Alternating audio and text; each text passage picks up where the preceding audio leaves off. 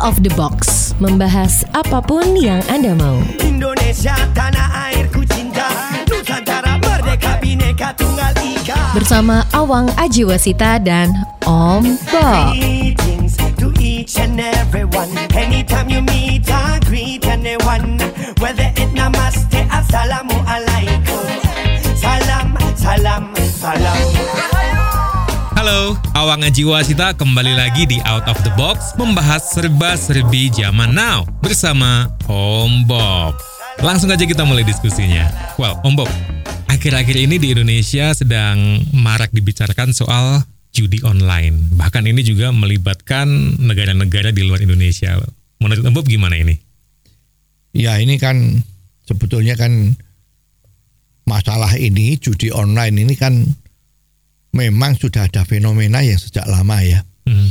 Kalau kita itu coba browsing-browsing internet, apakah lihat YouTube ya, apakah eh, lihat web-web web itu ya, itu selalu muncul eh, iklan-iklan yang pop up ya. Ya. What's that? Bonus eh, 10 juta rupiah Ya. kalau join untuk main eh, judi ya ah, bet bah- bahasa Inggrisnya kan bet gitu ya nah itu memang banyak sekali ya. Dan memang eh, dari isu-isu kemarin itu judi online seperti ini kan luar biasa. Ya omsetnya besar sekali ya. Eh, besarnya berapa itu eh, kita tidak bisa mengerti secara pasti ya. Tetapi yang bisa jadi indikator itu adalah kemarin waktu rame-rame ada oknum-oknum yang terlibat dalam kasus Duren tiga itu ya Ya. ya.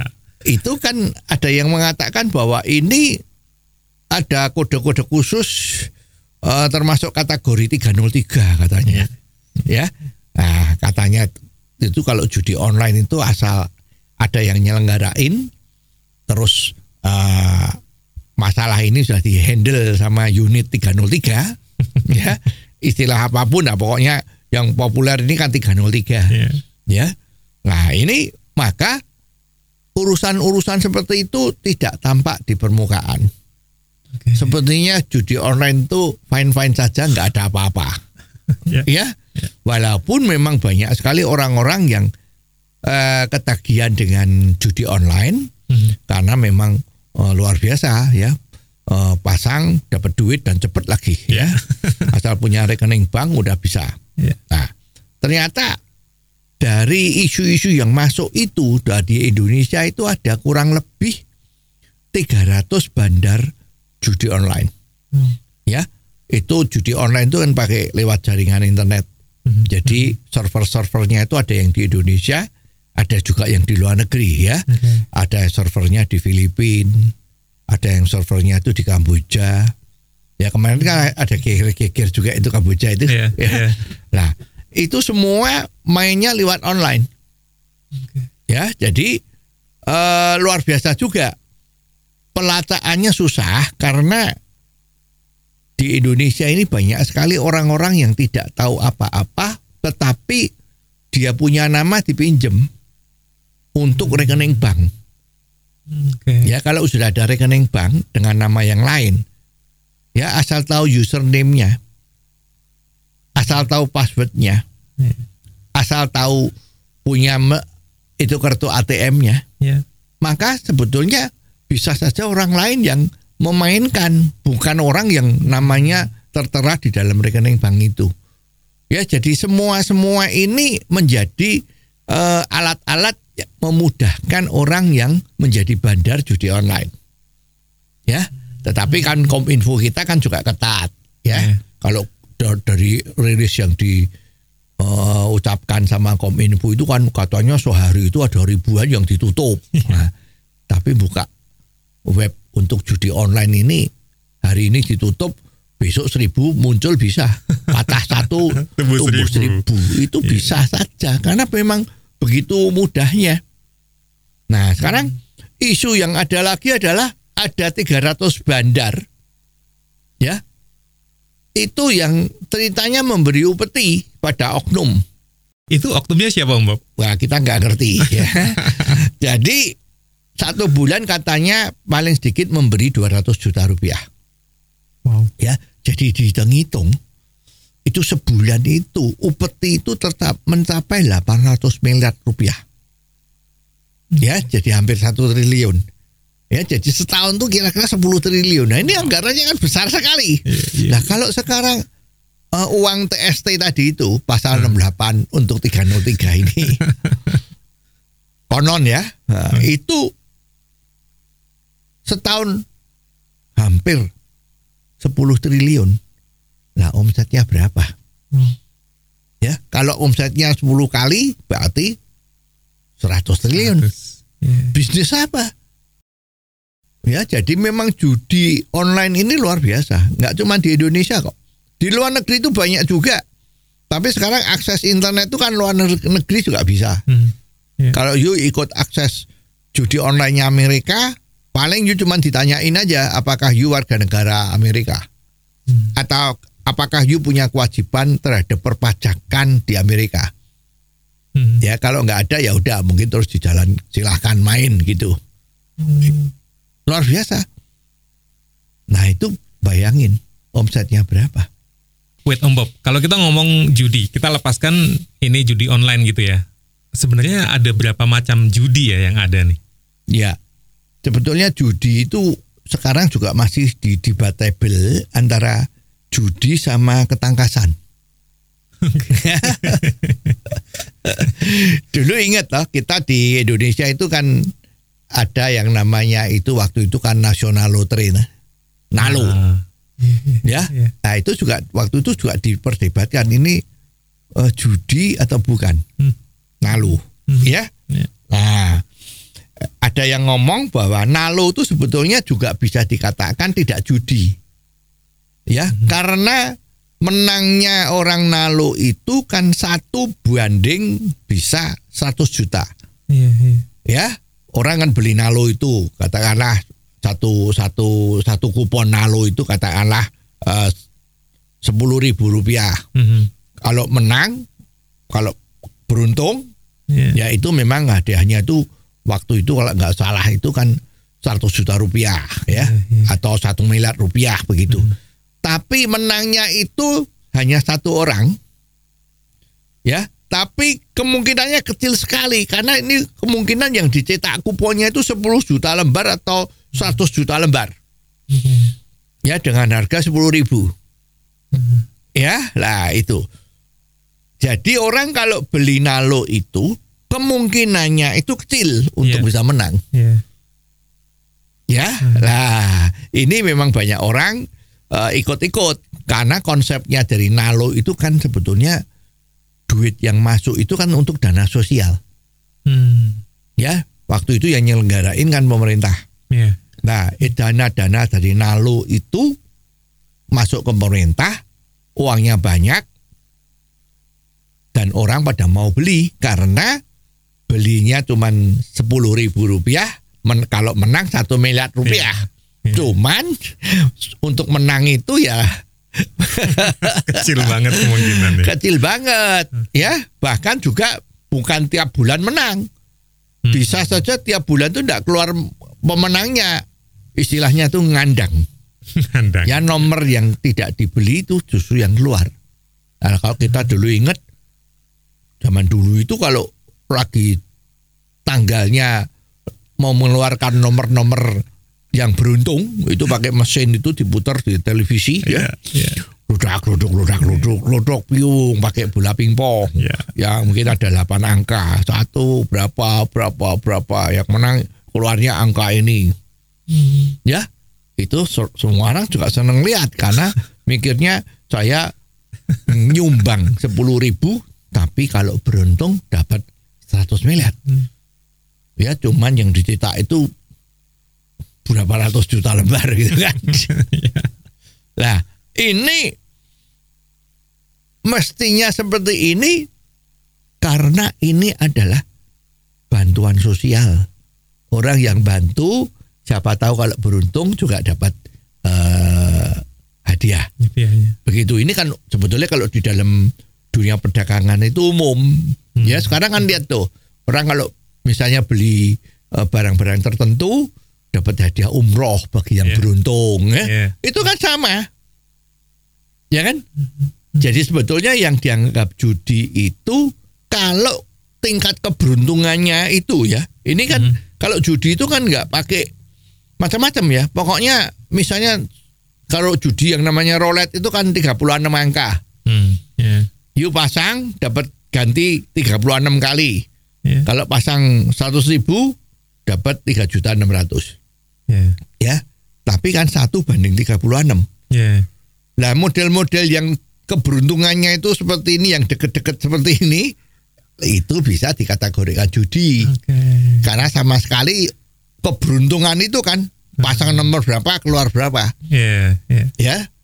Hmm. Nah, tapi kalau nalo tadi itu nasional lotre ya sepuluh ribu hadiahnya 100 miliar atau 2 miliar atau 10 miliar lah ya itu berapa tapi kemungkinannya satu banding 500 juta lembar Ya. itu kan kecil sekali Ya, betul. lah ini namanya bisa juga ya mungkin ini eh, iseng-iseng berhadiah gitu deh bukan judi Oke. ya. Nah, Nalo Nasional Lotre ini sebetulnya di luar negeri itu semua ada. Ya. Di Hong Kong ada, di Makau ada. Kalau nggak salah Singapura juga ada, Amerika juga ada, New Zealand juga ada, Australia juga ada. Sebetulnya memang ini ya nggak masalah karena memang bagi rakyat kecil yang kita ketahui kan di negara-negara yang sudah maju itu kan mau jadi kaya itu kan susah.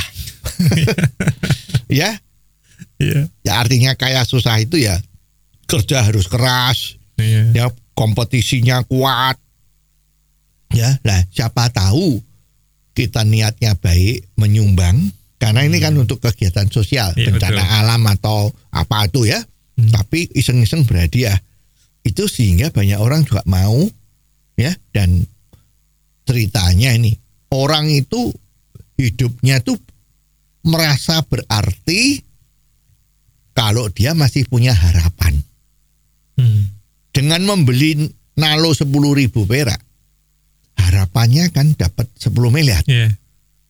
nah sepanjang masih ada harapan itu orang itu hidupnya ya serius dia kepengen hidup terus karena masih punya harapan Iya. Nah mungkin kalau dari secara psikologi ya mungkin ini sebetulnya ya boleh ya Indonesia waktu itu ada nalo tapi kan sudah sepertinya 30 atau 40 tahun ini sudah di stop Iya. Iya. ya. Lah mungkin juga perlu dipertimbangkan lagi. Ya ini karena ya bukan judi lah dianggap begitu iseng-iseng berhadiah. ya skala lebih kecil kan banyak pembelian-pembelian barang termasuk apa itu kan kalau you mau beli atau you beli jasa ya macam-macam itu kan juga berhadiah. Wong kita sekarang beli online aja suruh milih kok ter keluar oh kamu dapat hadiah sepuluh ribu gitu kan. Ya, betul. Dan sebetulnya gimmick-gimmick seperti ini tidak ada masalah. Ya. Tapi gimana dengan seperti tebak skor dalam sebuah pertandingan gitu, Bang Bob? Ya, sebetulnya ah, tebak skor itu ya memang itu ya namanya juga eh, untung-untungan kan. Tapi untung-untungan juga kalau tebak skor sepak bola Mhm. itu ya memang dipikirkan pemainnya hebat-hebat atau tidak. Ah. Ya, jadi ini juga sebetulnya bisa juga termasuk dalam kategori yang iseng-iseng berhadiah. ya, yang namanya judi betulan itu ya tadi itu misalnya roulette. Oke. ya terus ada yang namanya eh menebak hitam atau putih ya terus kalau zaman dulu itu eh, zamannya Jakarta masih menuju eh, kota metropolitan kita ingat ada gubernur kita yang luar biasa Ali Sadikin Mhm.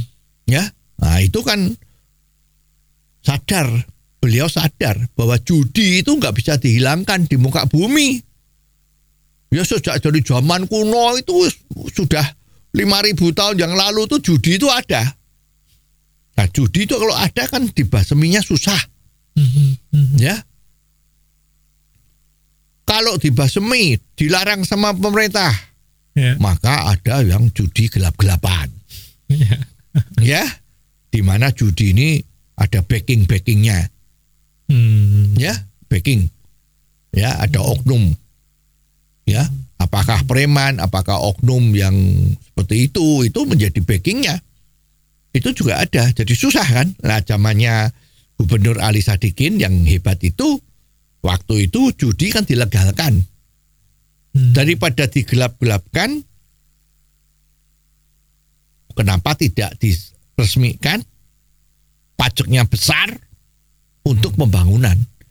Dan Jakarta itu waktu itu dari kategori the big village, desa besar, Hmm, hmm. menjadi bagus. Iya. Ya, ada jalan tamrin yang istimewa, macam-macam itu. Itu kan dari hasilnya, ya itu waktu itu namanya Huawei. nah itu betul-betul judi kalau itu. Ya karena modelnya itu setiap malam itu ada satu kotak dalamnya itu angka. Oke. ya misalnya dua-dua. Oke. tapi orang lain nggak tahu. Hmm. yang tahu cuman pengurus itu. Terus Hmm. seperti sangkar burung itu ya seperti tiang bendera gitu ya. Dikerek ke atas. Krek krek krek krek krek krek krek krek krek krek. Ya sekarang masyarakat yang ingin mendapat hadiah itu suruh menebak ini angka berapa yang di atas ya Hmm. itu angkanya itu ada 100 kalau kita menang betul nebaknya itu 70 kali atau 60 kali ya tapi dari 100 Oke. ya tadi kalau nalo kan dari berapa ratus juta lembar Iya, iya, satu iya. dari sekian juta tapi Iya. kalau ini satu dari 100 Seratus. hadiahnya 60 Hmm. jadi yang untung tetap bandar. Iya. tapi waktu itu kan pajaknya besar jadi pemerintah menikmati pajak. Ya dan itu memang luar biasa. Ya pada saat judi eh, ketangkasan Huawei tadi itu karena ini ini kan terus begitu ada Huawei itu kan banyak sekali tukang ramal tukang ramal. Ya menggunakan ilmu-ilmu eh, mistik dia akan ngomong ini nih nanti malam yang keluar angka 13 misalnya begitu. Iya. ya waktu itu namanya taipa taipa taipa itu banyak itu. Taipa petak sembilan taipa mana gitu kan pasar minggu. Eh, banyak taipa taipa itu keluar. Ya. Nah dengan aneka macamnya se- semedinya sembayangnya mana pokoknya minta inspirasi apa. Nah itu terjadi tiap hari itu. Ya. Nah dan setelah itu ya memang dibuat sedemikian rupa menariknya. Ya jadi ini angka ini ya di- diram- yang ramal bilang oh ini yang keluar saudara kembar. Oh orang bedek dua-dua. Itu ada ada daftarnya. Ya apa ini dua-dua itu apa? 13 itu apa? Gitu kan. Jadi orang oh tiap hari memang itu agak nggak bener ya. Hampir seluruh rakyat kalau golongan menengah maupun atas atau bawah itu tiap hari mikirnya "Tad- tadi malam keluar apa ya? Iya. tadi malam keluar apa ya? Begitu. Nah, itu memang betul. Kalau itu terus ditutup ya masuk akal. Oke. ya karena efeknya memang memang berat. Oke, tapi kalau seperti sabung ayam, seperti itu, apakah juga bisa masuk ke ketangkasan atau ya prediksi-prediksi? sebetulnya sabung ayam itu kan permainan tradisional ya Ya. Ya kalau kita lihat sejarah Indonesia, hikayat-hikayat Indonesia itu kan ada ang wongso adu jago. Ya. Ya, itu kan juga dia hidupnya dari adu jago ya, Hmm. adu ayam. Iya. Ayam jantan itu namanya jago. Jago, ya. Oke. Nah, ini sebetulnya juga tradisional ya. Hmm. Kalau kita ingat 50 tahun yang lalu di Bali itu legal sabung ayam. Hmm. Ya turis-turis itu kalau kembali nontonnya sabung ayam salah satu acaranya yang menarik. Dan di situ memang terjadi juga taruhan. Oke. Ya, taruhan menang siapa? Jago A apa jago B. Dan itu kalau kita lihat itu jagonya tersebut ayamnya itu kan jalunya itu dikasih peso. Hmm. Jadi begitu adu ayam dimulai mereka salah satu pasti meninggal. Karena Oh. dengan jalunya itu kena peso. Oh, iya, iya, Nah, yang kalah pinter mainnya jagonya itu yang kalah hebat yang mati kalah kan. Mhm. Nah ini kalau ini namanya adu ketangkasan jago, bukan orangnya. orangnya bikin jagonya di- jadi kuat. Ya sebetulnya nggak cuman ayam adu ayam. Kalau di Makau itu juga ada balap kuda. Ah ya. Balap kuda itu juga dijadikan judi. Ya jadi sebetulnya bisa. Zaman dulu Indonesia juga ada yang namanya greyhound, itu balap anjing. Juga karena ini semua adalah permainan-permainan yang disukai sama masyarakat. Ya tinggal sekarang kalau dilarang terus keluar yang gelap. Seperti ceritanya adu jago ini, ya adu ayam ini ada loh. Kemarin juga ada isu. Ya, kalau ada di beberapa tempat-tempat itu ada adu ayam, asal sebelum diselenggarakannya itu sudah lapor sama oknum ya, nggak tahu oknumnya mana itu dah pokoknya itu nggak aman. Ya, tapi kalau yang nggak lapor itu digerebek, ditangkap penyelenggaranya, penontonnya juga ditangkap.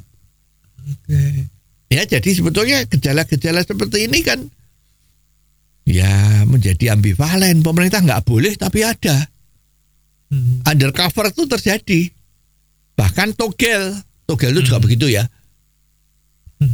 Togel itu juga ju- eh, apa itu menerka-nerka angka, tapi kita nggak tahu ini siapa bandarnya. Tapi itu juga secara gelap-gelapan ada juga. Apakah Ini- juga termasuk em, seperti yang menggunakan kartu atau domino gitu juga Om Bob? Kalau itu lain ya. Kalau kita bicara soal kartu eh kartu yang biasa dibuat poker itu, itu Iya. kan ada yang namanya permainan bridge, Ya, ya empat orang, ya betul. main bridge pakai kartu, ya Eh, kartu yang dimainkan kan zaman dulu itu namanya kartu Belanda, Kartu Belanda. ya karena zaman penjajahan itu yang main itu eh, biasanya orang-orang Belanda, ya Betul. pejabat itulah itu kan ada gambar wajik Mhm. ada gambar klaver itu cengkeh Ya. ada gambar godong ya daun Ya, namanya itu skop Oh, dan ada yang hat ya. Gambar hati. Ya. warnanya merah sama hitam tuh ya itu kartu itu kan juga permainan tuh dan kartu yang biasanya secara eh, resmi dikatakan kartu bridge itu juga bisa buat main. Mhm. ya main poker bisa pakai itu. Seperti di kasino itu ada poker yang pakai itu. Terus ada yang namanya blackjack. Mhm. Mhm. ya jadi ini sebetulnya permainan-permainan seperti itu banyak banyak sekali. Termasuk ya itu ya eh, bisa perbatasan judi dan tidak itu Terus gimana dengan yang ketangkasan Om Bob? ya kalau ketangkasan tuh seperti misalnya begini ya ada pertandingan tenis Mhm. ya secara beregu dah regu A sama regu B Oke. ya terus supaya rame-rame supaya nanti pertandingannya lebih hebat Hmm. biasanya ini ada yang namanya taruhan kalau yang menang kelompok A maka kelompok B harus eh, misalnya mentraktir makan. Ah, ya. Ya, ya. ya ah ini apa masuk sebagai judi? Ini kan susah. Karena ini kan termasuk ya sifat naluri dari manusia. Ya terus antara seperti you sama kita main badminton. Ya. ya saling ber, saling mengejek saling tantang. Ayo kita main badminton. Indonesia kan jago badminton ya. Oke nah, terus antara kita ini terjadi kesepakatan. Oke ya kita main badminton yang menang nanti kasih seratus ribu misalnya Iya, begitu.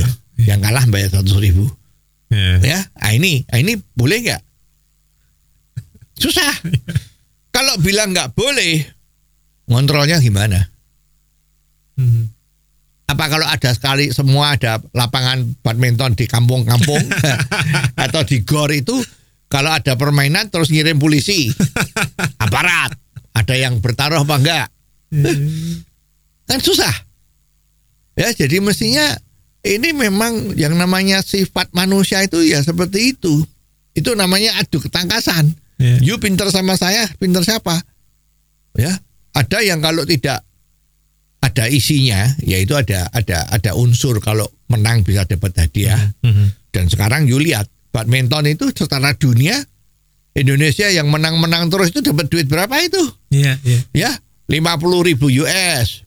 Kalau tenis 2 juta US dollar. Nah, itu judi atau tidak?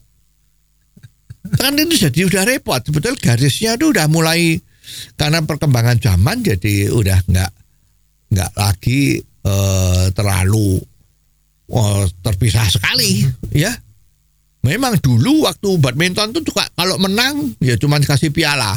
Lama-lama yang mau main badminton sedikit. Dengan adanya hadiah uang semua berlomba-lomba jadi pemain top. Nah ini kan ketangkasan. Nah sekarang juga ada ini ketangkasan. Kalau dulu di Indonesia itu ada kartu ceki. Oh iya. orang-orang tua itu main ceki. Iya. sebetulnya untuk killing time ya um, karena udah tua udah pensiun bagaimana melewatkan waktu supaya tidak ngelangut main ceki ya kalau di Hong Kong sama di China di Tiongkok itu namanya main mayong. Mayong. ya empat orang main mayong seperti main piano itu kan klotak klotak klotak klotak. Ada kartu-kartunya macam-macam. Nah itu bisa main mayong membunuh waktu. Di samping membunuh waktu mencegah yang namanya pikun Hmm, ya karena iya. main mayong itu seperti main bridge Mikir, harus ya. mikir. Iya. ini harus begini nyusun nyusun nyusun ini macam-macam nyusun kartu harus buang ini begini itu pakai otak nah makanya kalau you lihat tuh di Tiongkok sama di Hong Kong tuh banyak orang-orang yang umurnya gede-gede ya Iya. umurnya tua-tua tuh golongan tua tuh makin lama makin banyak karena dia sejak umur 60 itu sudah mulai main mayong Ah, melatih otaknya supaya nggak pikun. Ya. Nah itu. Apakah itu masuk judi atau tidak? Nah kan susah. Ya karena ini ada ketangkasannya. Nah sekarang kalau bilang domino. Iya, domino. domino itu kan sering kita lihat di kampung-kampung itu. Dan kartunya domino kan dijual bebas. Iya, betul. ya kan, kalau kartu domino itu hanya bisa buat main domino kan? Iya.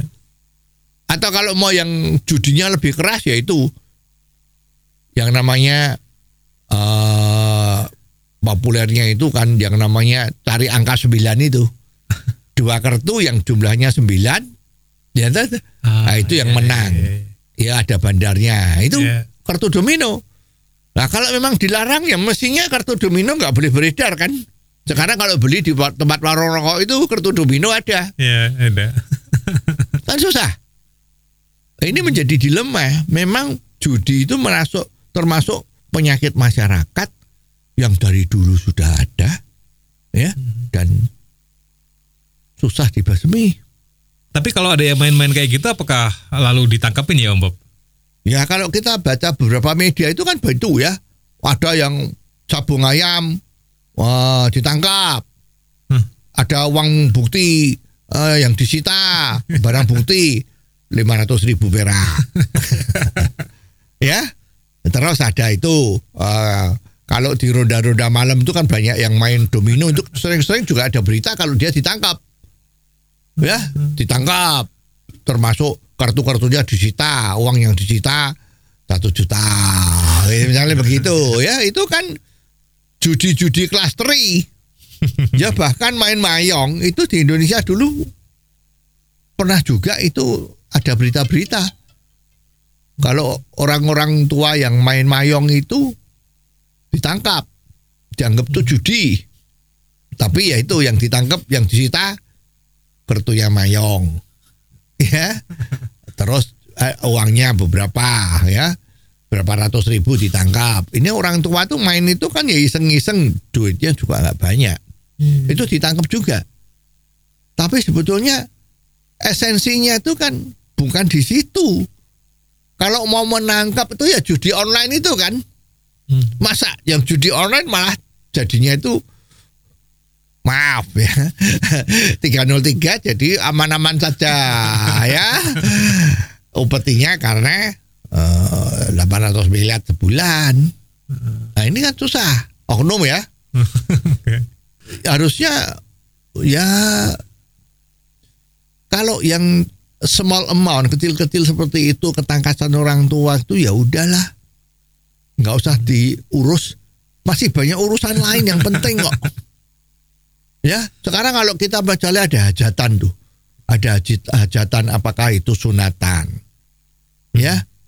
Apakah itu upacara-upacara perkawinan? Apakah itu tirakatan? Itu ya sering kok. Kalau kita kumpul banyak orang itu, ayo domino, domino. Iya. Jadi sebetulnya ya tidak bisa dihindari. Jangan-jangan ini juga termasuk kebudayaan. Hmm. Bisa saja permainan yang sama. Contohnya tadi itu mayong Oke. di Hong Kong sama di Tiongkok, Singapura, Thailand, Vietnam itu tidak termasuk judi. Ya bahkan kafe-kafe di sana itu ada meja mayongnya. Hmm. Silahkan main. Seperti sekarang kalau kita di kafe-kafe di Indonesia itu kan banyak itu ada meja biliar. Iya. Nah, meja biliar itu judi atau enggak? Ketangkasan kan? Iya, iya. Tapi sering main yang namanya hantu. Itu dipasang itu apa? Stick-stick dari kayu itu. Tapi itu ada angka-angkanya. Ya kalau orang main, misalnya you punya ngambil kancingnya itu angkanya 27. Hmm. Nah, bagaimana caranya saya main supaya angka yang jatuh di stick-sticknya kayu tadi itu kalau di jumlah total 27 saya menang. Hmm. Itu itu kan juga ketangkasan tapi ya sedikit-sedikit rempet. itu kafe-kafe banyak yang ada meja biliar. Iya. kalau di Hong Kong kafe-kafe banyak ada meja mayong. Hmm. Dan bahkan meja mayong di Jepang juga ada itu. Itu pakai mesin. Jadi kalau mau mencampur kartu itu udah nggak pakai tangan tapi pakai mesin. Krok, krok, krok. Rapi gitu aja. Seperti di kasino itu kalau you lihat eh, mesin pengacaknya kartu-kartu remi itu itu suka pakai mesin. Jadi tidak ada cheating, nggak ada tipu-tipuan. Nah sebetulnya ini memang garisnya tipis. Ya jadi memang judi itu penyakit masyarakat yang tidak bisa dibasmi. Sudah punya sejarah 5000 tahun. Bagaimana sekarang kita mau membasmi? Kalau melihat seperti ini terus enaknya gimana Mbak? Apakah judi kita perlu legalkan di Indonesia atau gimana ya? Ya sekarang memang ini kan memang ada dua kelompok ya. Kelompok pertama itu pertama di sini bukan berarti lebih penting ya. Oke. Kelompok pertama itu mengatakan judi perlu dilegalisir. Dilegalkan aja deh. Oke. Daripada ada upeti-upeti yang liar seperti itu. ya. Biasanya kalau upetinya banyak terus hujannya merata itu kan angler ya. Oke. Tapi negaranya nggak dapat duit. Yang dapat duit oknum Oknum. ya. Yang satu bilang nggak bisa. Jangan judi kalau dilegalkan kan negara kita itu nanti dianggap kurang religius karena kenapa kok judi itu dilegalkan. Susahan. Tapi sebetulnya karena negara kita itu adalah negara hukum, ya, ya mestinya ya asal anggota DPR itu mengatakan setuju ya jalan. Gitu kan? Negara hukum kan? Hmm. Nah, nah oleh sebab itu memang ini perlu dipikirkan dengan baik. Ya, sekarang kita lihat ya negara-negara yang maju itu selalu ada judi yang dilegalkan. Kalau judi sudah dilegalkan, berarti itu betul-betul yang berani tidak legal itu ditangkap. Iya. Ya, yang namanya negara komunis. Tiongkok kan negara komunis ya. Iya. Ternyata di Makau itu kasino tempat judi itu paling besar di dunia itu ada di Makau. Betul, ya. Ya, negara demokratis, Amerika paling demokratis kan. Iya. Las Vegas, Los Angeles, di mana-mana itu ada judi dilegalkan. Australia, Iya. oh, bahkan ada satu pulau di Australia yang betul-betul orang kalau datang sana berjudi. Dulu itu namanya kan Christmas Island ya. Ah. Konon ada orang Indonesia yang investasi di sana gitu. New Zealand, judi, kasino, legal. Malaysia, negara Islam. Ada nggak judi? Ada, dilegalkan. Kalau you mau ke sana, di Ginting Highland, itu judi. Singapura, Marina Bay, Hmm. judi dilegalkan. Ya mestinya memang dilegalkan ke boleh, tetapi harus dengan kriteria-kriteria pembatasan. Ya kalau di negara-negara tadi yang eh, tidak ada tidak berbau agamis gitu ya, Hmm. itu memang pembatasannya adalah kalau you umurnya sudah 21 tahun Oke. itu baru boleh masuk. Ya. Dan memang harus orang kaya. Sebelum you masuk, you harus punya credit card. Nah, atau you harus beli beli itu chipnya. Chip itu kancing-kancing yang untuk judi itu ya. Iya. Harus beli 10 juta. Kalau you nggak bisa beli 10 juta ya nggak boleh masuk. Nah, itu kan sudah menjadi filter Iya. ya. Kalau di Malaysia itu yang boleh masuk orang asing. Hmm. Kalau orang warga negara Malaysia yang bukan Muslim. Oke. Kalau Muslim nggak boleh. Oke. Itu kan ada pembatasan-pembatasan yang saya kira itu lebih realistis ya daripada lo sekarang. Orang Indonesia kan ya namanya manusia kan juga suka judi kan. Hmm. daripada judinya di Singapura atau judinya di Malaysia atau di Makau, kenapa nggak judi di sini? Maaf kalau kita mau ngomong jujur, itu manusia kalau misalnya suka main judi itu dianggap sudah rusak gitu kan ya. Hmm. Iya. Ya kalau dia memang rusak, maunya judi di luar kota, di luar negeri, kenapa tidak suruh judi di sini supaya kita dapat pajaknya? Nah, memang bagaimanapun sudah rusak kok, rusak di Makau, rusak di Singapura, sama rusak di Indonesia kan sama saja, sama-sama rusak. Tapi kalau rusak, dia udah rusak begitu, ngasih duit pajaknya kepada Indonesia, Hmm. Nah, kan itu lebih mending daripada dia bayar pajak ke Singapura, Makau atau ke Malaysia kan. Nah ini pemikiran-pemikiran ini kan pemikiran sederhana yang pragmatis, Iya, iya, tidak iya. perlu pakai teori macam-macam, tapi apa yang bisa dirasakan? Oke, Om Bob, tapi penasaran deh, Indonesia kan isinya banyak sekali orang pinter ya. Uh, banyak anggota dewan dan lain-lain. Tapi kenapa kok uh, masalah ini nggak bisa terrealisasikan ya? Ya itu kita juga heran, ya. tapi kan begini ya, itu eh, kalau di negara-negara tertentu ya ada bagian sebagian besar itu izin untuk mengadakan legalitas kasino atau judi itu izinnya kan memang dilelang terbuka. Oke. ya. Jadi tidak ada main kong kali kong di bawah meja. Hmm. izin terbuka siapa pun boleh buka kasino. Hmm. tetapi prosesnya izin itu umurnya lima tahun. Setiap lima tahun ditinjau kembali dan harus bayar pajaknya itu dilelang siapa yang berani bayar pajak lebih besar ya dia dikasih izin.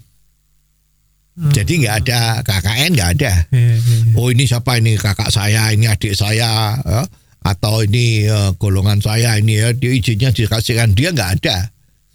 Siapa yang berani bayar pajak lebih besar itu yang dijadikan pemegang lisensi untuk judi. Ya dan karena judi ini sangat peka peka kan Hmm. ini kan urusan besar Hmm. maka kan putusan ini kan harus melalui beberapa fase. Betul. Ya kalau Indonesia kan di samping presiden kan ada DPR. Iya. DPR-nya kan kuat di Indonesia, Iya. ya. Walaupun presidentil tetapi DPR kuat. Nah, masalah ini kan harus lewat lolos DPR di sidang pleno, mungkin harus di sidang bermacam-macam gitu kan. Hmm. Hmm. Nah, sekarang yang punya kasino di Singapura yang dekat-dekat Indonesia juga termasuk Malaysia itu kan juga mikir. Ini banyak pejudi-pejudi yang datangnya dari Indonesia. Ya. Kalau Indonesia itu nanti punya tempat judi yang dilegalkan, Hmm. ya, jangan-jangan orang Indonesia nggak berjudi di Singapura atau di Malaysia lagi. Iya, iya. Iya kan? Nah ini nanya bagaimana kan begitu. Ya, ya. Lah jadi taipan-taipan juragan-juragan kasino di Singapura sama di Malaysia juga berpikir bagaimana caranya supaya Indonesia jangan melegalkan judi. Ini kan pemikirannya kan ya pemikiran cari duit aja kan. kan begitu. Nah, jadi lobby-lobby jalan. Ya konon lobby-lobbynya jalannya kuat. Ya, kan ada dua kubu. Satu kubu lobby-lobby supaya dilegalkan saja. Ya, Ya kan? ya. Yang satu lobby-lobby jangan dilegalkan. Legal. ya, kalau dilegalkan yang untung uang pajaknya pemerintah, Pemerintah. ya. Tapi kalau tidak dilegalkan, kemungkinan yang untung asing itu Ya. kasinonya Singapura sama kasinonya eh, Malaysia Hmm. juga oknum-oknum yang backing 303 tadi itu. Backing-backing itu oknum ya. Ya, ya. Nah tinggal sekarang kuat yang mana? Lobbynya kan. Hmm. Nah ini perlu diperhatiin. Ya terus terang loh luar biasa loh itu. Ya perhitungan perkiraan yang satu bulannya 800 miliar itu tuh kalau satu tahun 10 triliun, lima tahun itu 100 triliun, itu bisa bikin bisa bikin jalan tol. Infrastruktur Indonesia bisa dibangun dari itu. Ya memang terus yang rusak biar rusak gitu kan. yang tidak rusak jangan rusak. Kalau Indonesia mau ada oke dibatasin. Dulu waktu ada kasino yang dilegalkan di Jakarta atau di Surabaya itu itu juga ada ada pembatasan-pembatasan. Yang boleh masuk hanya golongan ini ini ini. Ya lah? ah. Itu kan pembatasan-pembatasan yang baik. Ya it, arti, ar- kalau secara, secara harifiah kan. Ya yang sudah rusak ya biar rusak deh. Karena diperbaiki nggak bisa. Tapi yang belum rusak jangan rusak. Makanya ada satu pembatasan-pembatasan dan kriteria-kriteria. Berarti bisa dibilang kalau di Indonesia tuh memungkinkan nggak Om Bob ini akan legal? ya sebetulnya ya sangat memungkinkan. Indonesia itu kan ada 11.000 pulau. Kenapa tidak dibawakan satu pulau aja biar ru- rusaknya itu tidak sampai ke penduduk. Pulau yang masih kosong itu banyak itu. Di Pulau Seribu juga banyak, di pulau lain juga banyak. Udah itu dikonsentrasi di situ. Ya, yang nggak punya duit kan nggak bisa ke sana. Hmm. Ya harga makanan di sana mahal dua tiga kali lipat dari Jakarta atau di Pulau Jawa atau di mana. Hotel-hotelnya juga mahal. Ya toh? Udah pajaknya juga luar biasa. Jangan-jangan itu hasilnya pajak di sana itu melebihi eh, kota-kota lain yang PAD PAD-nya seret penghasilan asli daerah. Ya itu yang seret. Nah, jangan-jangan kalah semua sama di sana. Perlu dipikirkan. Ya, zaman itu berubah. Indonesia tidak ada kasino. Itu sudah 50 atau 60 tahun yang lalu. Itu sudah mulai nggak ada yang dilegalkan. Ya, dulu kan terkenal itu. Ya, di Jakarta itu terus juga ada yang namanya Bonanza macam-macam itu kan. Nah, sekarang kan sudah terlalu lama nggak ada. Mungkin zaman sudah berubah. Harus dicoba. Kalau tidak mencoba, mana tahu perubahan zaman. kita sekarang mau main internet aja. Kalau kita nggak nyoba internet ya kita nggak tahu harus gimana. Ya. Ya, itu sekarang UMKM UMKM yang penjualan online-nya hebat-hebat itu kan dulu juga nggak ngerti online itu apa, Hmm. tapi berani nyoba. Ya. Ini juga begitu. Negara sekarang kesulitan mau cari income. Harga minyak naik terus. Ya kan? BBM mau naik demonya seabrek-abrek. gitu? Susah. Nah, tapi kalau ini ada income yang kuat, mungkin income itu bisa mensubsidi bensin Hmm. supaya nggak ada naik dari uang pajaknya kasino. Orang yang dikatakan rusak-rusak itu kan. tapi kan dia rusak tapi membawa manfaat, subsidi, bensinnya tidak naik. Memang harus dipikirkan. Ya situasi makin sulit, pemikirannya makin kompleks. Ya kompleks tapi komprehensif. Jadi harus oke begini begini begini. Ya jadi jangan sampai penolakan penolakan itu terjadi karena ada batu di balik udang. Kalau ini tidak legal kan ada yang seneng nggak itu. Nah, mikirnya harus satu demi negara kita, demi kehidupan ekonomi Indonesia kita ini, demi untuk pembangunan yang berkelanjutan. Masa kita bangun harus utang terus sih? Kalau bisa digali dari sini, ya kan? Nah itu harus memang betul-betul kepala dingin dipikirkan segala kemungkinan itu yang dipikirkan dan berani mencoba. Ya, kalau dicoba bagaimana hasilnya? Kalau nggak bagus ya dibubarkan lagi, kan gampang. Namanya juga nyoba ya. Iya, dan juga namanya juga manusia yang buat. Iya. Undang-undangnya nggak memungkinkan. Iya, undang-undang itu kan manusia yang bikin, rakyat yang bikin, DPR yang bikin. Bagaimana caranya agar supaya ini bisa dicoba? Ya, kalau tidak dicoba, kita tidak ngerti kalau itu ada kesempatan, ada peluang yang bisa kita manfaatkan dengan baik. Dan sampai di sini episode kali ini. Terima kasih Om Bob untuk diskusinya dan terima kasih untuk kebersamaan Anda. Jangan lupa kalau Anda punya komentar, silakan dikirim melalui WhatsApp ke 0878 55907788. Jangan Anda lewatkan out of the box versi singkat atau pendek dalam program Underline yang setiap hari disiarkan di radio kesayangan Anda ini. Anda juga bisa mengikuti Out of the Box melalui website indotv.live. Sampai ketemu di episode selanjutnya. Awang Ajiwasita di Out of the Box membahas serba-serbi zaman now bersama Om Bob. Out of the Box membahas serba-serbi zaman now bersama Om Bob.